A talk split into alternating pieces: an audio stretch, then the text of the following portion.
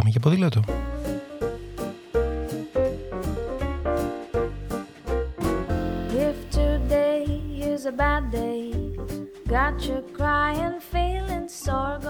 Σκέψεις, προτάσεις, ιδέες, συνεντεύξεις, απόψεις και προβληματισμοί αλλά ποτέ αδιέξοδα μια που το όχημά μας εδώ είναι το ποδήλατο.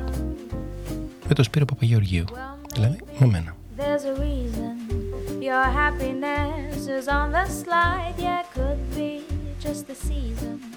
The moon and stars don't wanna shine. Άραγε φέρνουν οι ποδηλατόδρομοι την ευτυχία.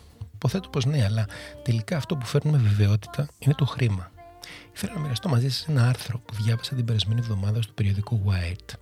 Το άρθρο λοιπόν πραγματεύεται το ότι τελικά αυτό που χρειάζεται για να δημιουργηθούν περισσότερες ποδηλατικές υποδομές είναι να αλλάξει ο τρόπος σκέψης των πολιτών και η αφορμή για το άρθρο ήταν η διαμάχη που ξεκίνησε στη Νέα Υόρκη όταν ο Δήμος ανακοίνωσε τη δημιουργία ποδηλατοδρόμων με ταυτόχρονο αφαίρεση θέσεων πάρκινγκ αυτοκινήτων.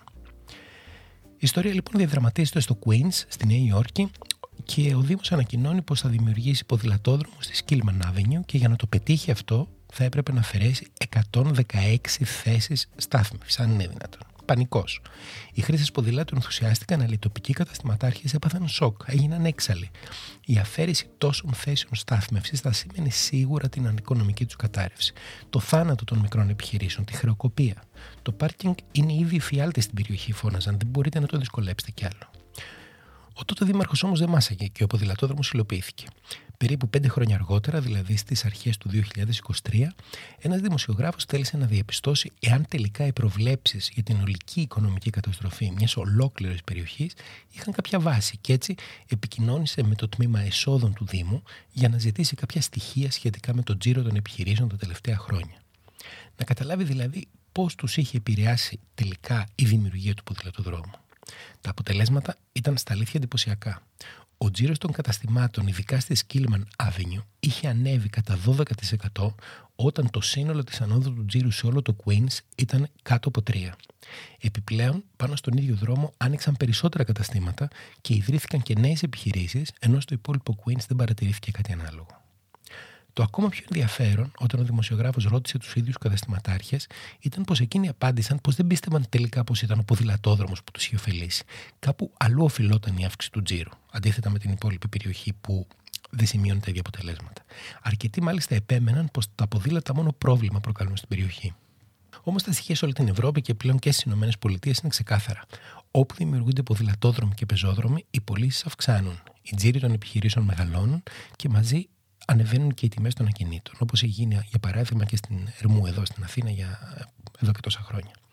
Το να αφαιρέσεις θέσεις στάθμευσης αυτοκινήτων και να δώσεις την ευκαιρία στους πολίτες να μετακινηθούν με τα πόδια με το ποδήλατο, μόνο καλό κάνει για τις επιχειρήσεις. Αλλά οι ίδιοι ιδιοκτήτες των μικρών επιχειρήσεων ακόμα αντιδρούν, έστω και αν βλέπουν τα έσοδά τους να αυξάνουν.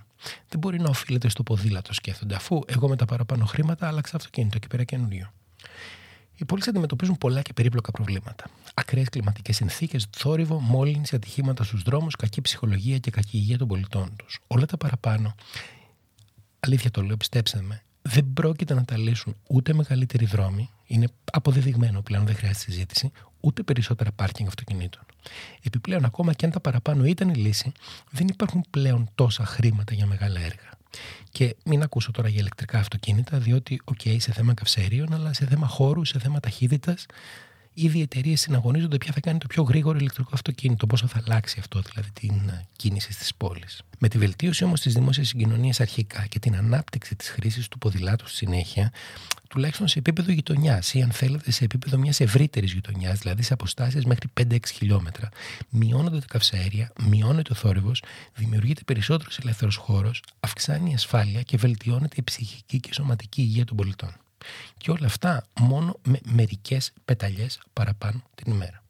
Φταίω εγώ μετά που σας λέω πάμε για ποδήλατο. Don't you worry for something tells me tomorrow's gonna be Be a good day, a good day for love Ήταν άλλο ένα επεισόδιο της σειράς Πάμε για ποδήλατο με τον Σπύρο Παπαγεωργίου.